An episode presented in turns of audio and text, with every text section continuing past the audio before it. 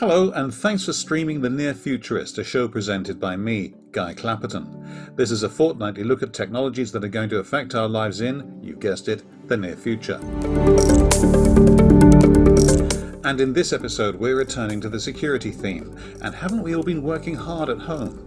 The thing is, home computing may not offer us the same level of security that we'd expect from corporate computing, and yet we all use Office 365, Google, whatever they're calling it this week, I think it's workplaces now, and the ubiquitous Zoom, which sounds like a cut price superhero to me, but that's just me being cynical. We use this stuff and just trust that it's safe. Well, my guest today isn't so certain. He's been looking into how cybercriminals are using legitimate Office 365 services to launch attacks on users and the enterprises they work for. He is head of security analytics for Vectra, and his name is Chris Morales. Chris, welcome. Glad to be here. Thank you. Great stuff. Chris, tell me first a bit about Vectra and what you do. Vectra is a uh, data science company, hence I focus on analytics. And we use machine learning to map out all the behaviors that occur inside organizations.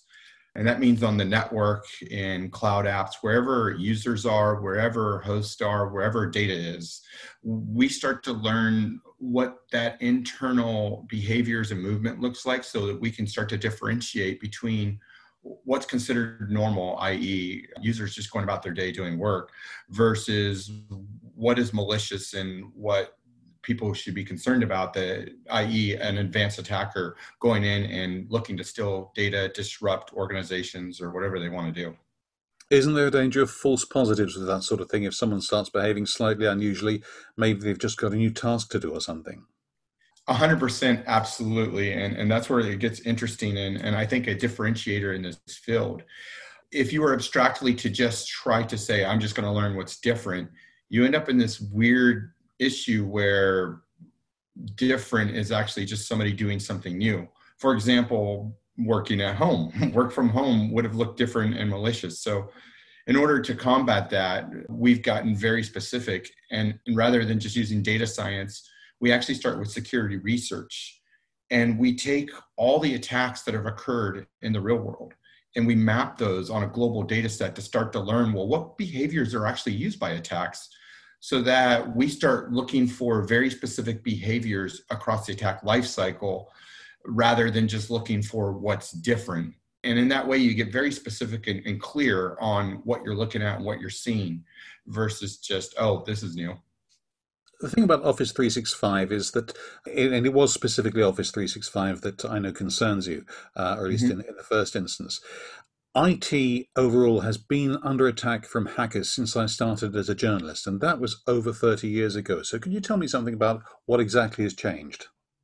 Yeah, I mean, you can trace phishing all the way back to the 90s to AOL Messenger when people would send emails looking to get people's credit cards, right? So, it's and then it's evolved into email things like that and that's been going on yeah since for quite a while at the same time, Office apps such as Microsoft Word and Excel have always had some type of vulnerability or they've been susceptible to somebody running something malicious in them to get onto a system.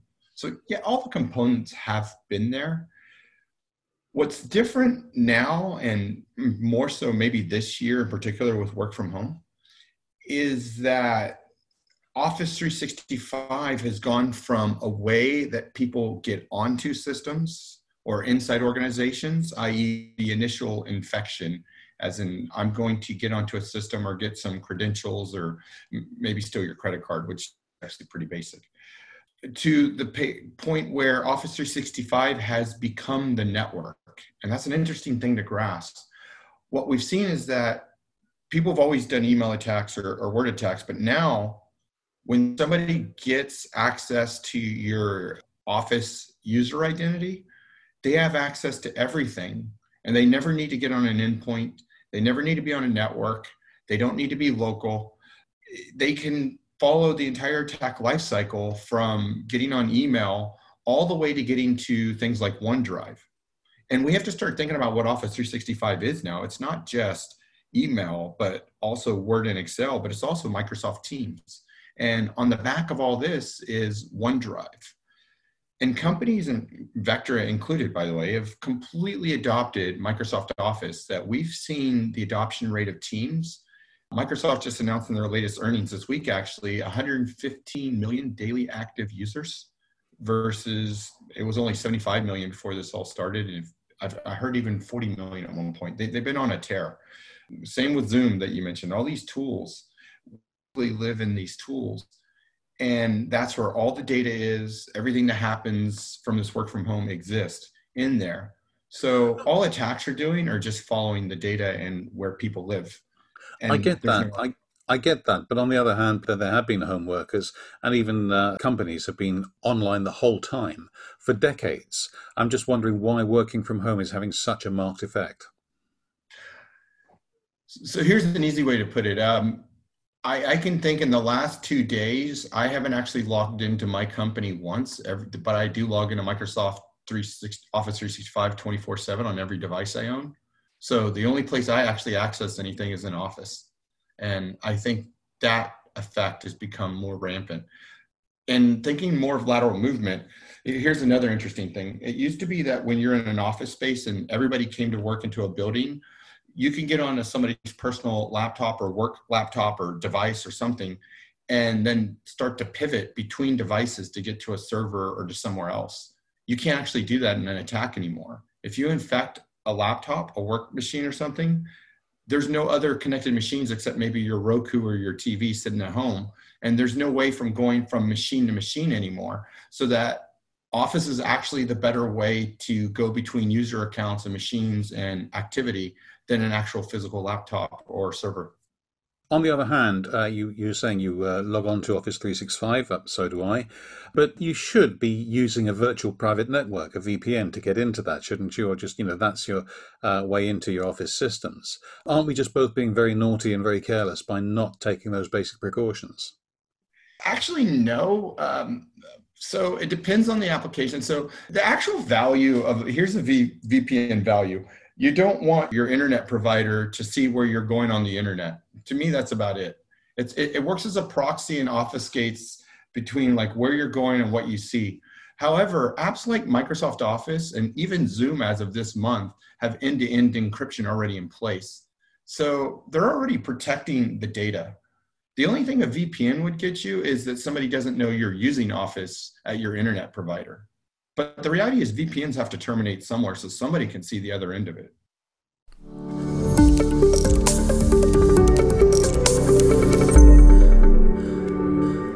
Do you want to sound as confident as my interviewee in this episode? If you talk to the press or other media, are you worried you'll be misquoted, or they'll just publish their story and not yours? Clapperton Media Associates can help with coaching. Drop me a note, guy at clapperton.co.uk and we'll arrange a time for an exploratory call. Now, back to the podcast.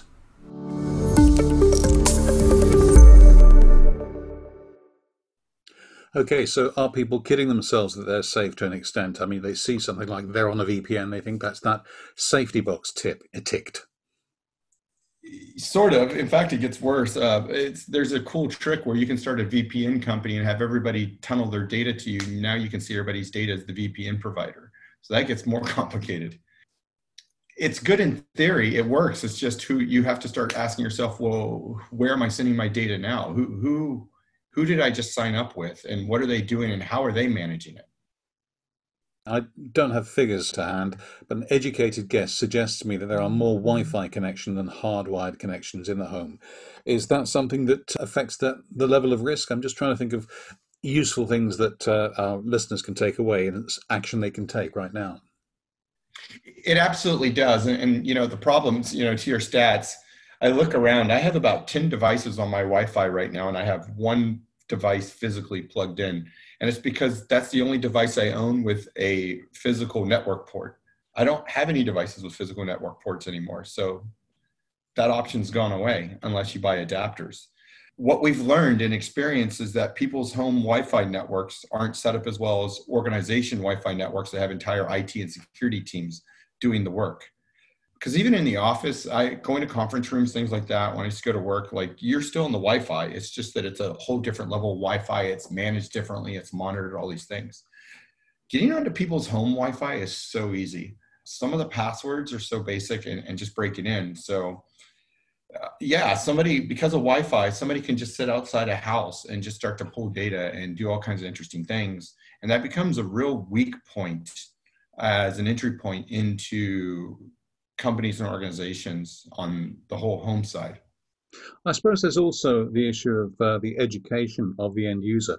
We uh, perhaps are led to believe that technology is really easy to operate because it is. But like a souped up sports car that's run by a computer or something, that doesn't mean it's easy below the bonnet. I was at a conference a few weeks ago and the tech guy told the host that she would be better off with a hardwired connection. And I'll be perfectly honest with you, she didn't seem to know what he actually meant. It wasn't that she didn't have one. It wasn't that she couldn't locate the port or anything. She didn't understand what he meant by a hardwired connection because she just turns the computer on and it connects. So I'm wondering whether technology looking deceptively easy is actually exacerbating the problem.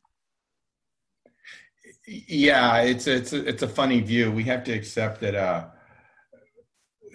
I think hardwired connections are dated. To be honest, it's, it's like mm-hmm. having a keyboard on your phone. That that's not going to happen anymore either. But people debate it they're gone. We have to live with wireless. That's the way the world works now.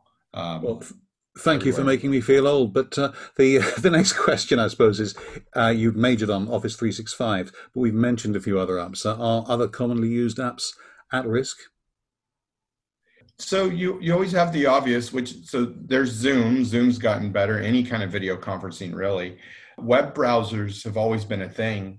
But interestingly enough, in the last couple years, by the way, web browsers used to be the primary concern of attacks and targeted, but they're not anymore because the security and the controls in web browsers have actually gotten really good. That even before the pandemic started, attacks started pivoting to things like Office 365 and targeting Microsoft Word and stuff more than web browsers because they have more vulnerabilities or easier to compromise. Um, okay, so let, us get practical. Let's say we've got a listener who may be working from home and they're responsible for their own IT to that extent. What do they need to do about this? Does something need to happen at company level? Can the individual help themselves? Yeah, I honestly, the, the easiest thing, and this is so age old, that the, the number one thing is good authentication, good user authentication, which candidly, companies need to use multi-factor authentication. While it's not perfect, it is imperfect, and there's ways around it. It's still the best thing you can do. In case secure. there are any uh, non-technical re- uh, listeners tuning in, could you perhaps explain multi-factor authentication? Sure. So, I actually do this for all my accounts personally. So the idea that on top of your password, whenever you log into a system, it always asks for you to approve and say, was this you logging in into some other authenticator such as a Google Authenticator, Microsoft Authenticator, or even your mobile phone number where it sends a text and says, send me a code. The idea being that even if somebody compromised your password, you at least have a secondary device that you're getting to confirm, like, yep, that was me trying to get into a system. I enable that everywhere I'm allowed to, both my mobile phones, my personal devices, my personal email accounts, my work, whatever it is. It, it does create a layer of complexity. That's the simplest and number one thing you can still do. If data does go missing, and I know we're actually speaking on separate continents here, you're in the US, I'm in um, the mm-hmm. UK, uh, so the legislations may be different, but on the whole, if data does go missing, is it the company or the individual who tends to end up liable? Oh, that's interesting. I think it, it might be both actually. Uh, from a regulations perspective, like including GDPR, some of the, I'm in California, we have California's privacy regulations, as well as some others that are now enacted like GDPR. The company is liable for people's personal information. However, I guarantee if, if the company gets hit, that company is going to hold the user liable for any actions they have. Uh, and it might cost them their job, right? So mm. I think everybody loses. Okay, and uh, final question really uh, where can people find out more about yourself and your organization? Our website's vectra.ai. That's the easiest place to go. I personally uh, uh, drive a lot of our research around the data from all the different places we're deployed and all the monitoring. We're able to collect that data and share it out there. On our website, we regularly publish these reports for free with all kinds of interesting information on the kind of things attacks are doing. That's all at vectra.ai. Chris Morales, Head of Security for Vectra, thank you for joining me. Thanks a lot. And many thanks to you for listening. That was the Near Futurist podcast with me, Guy Clapperton. Don't forget to have a look at the website at nearfuturist.co.uk or my media training site at remotemediatraining.com. I'll be back as always in two weeks' time. Stay safe.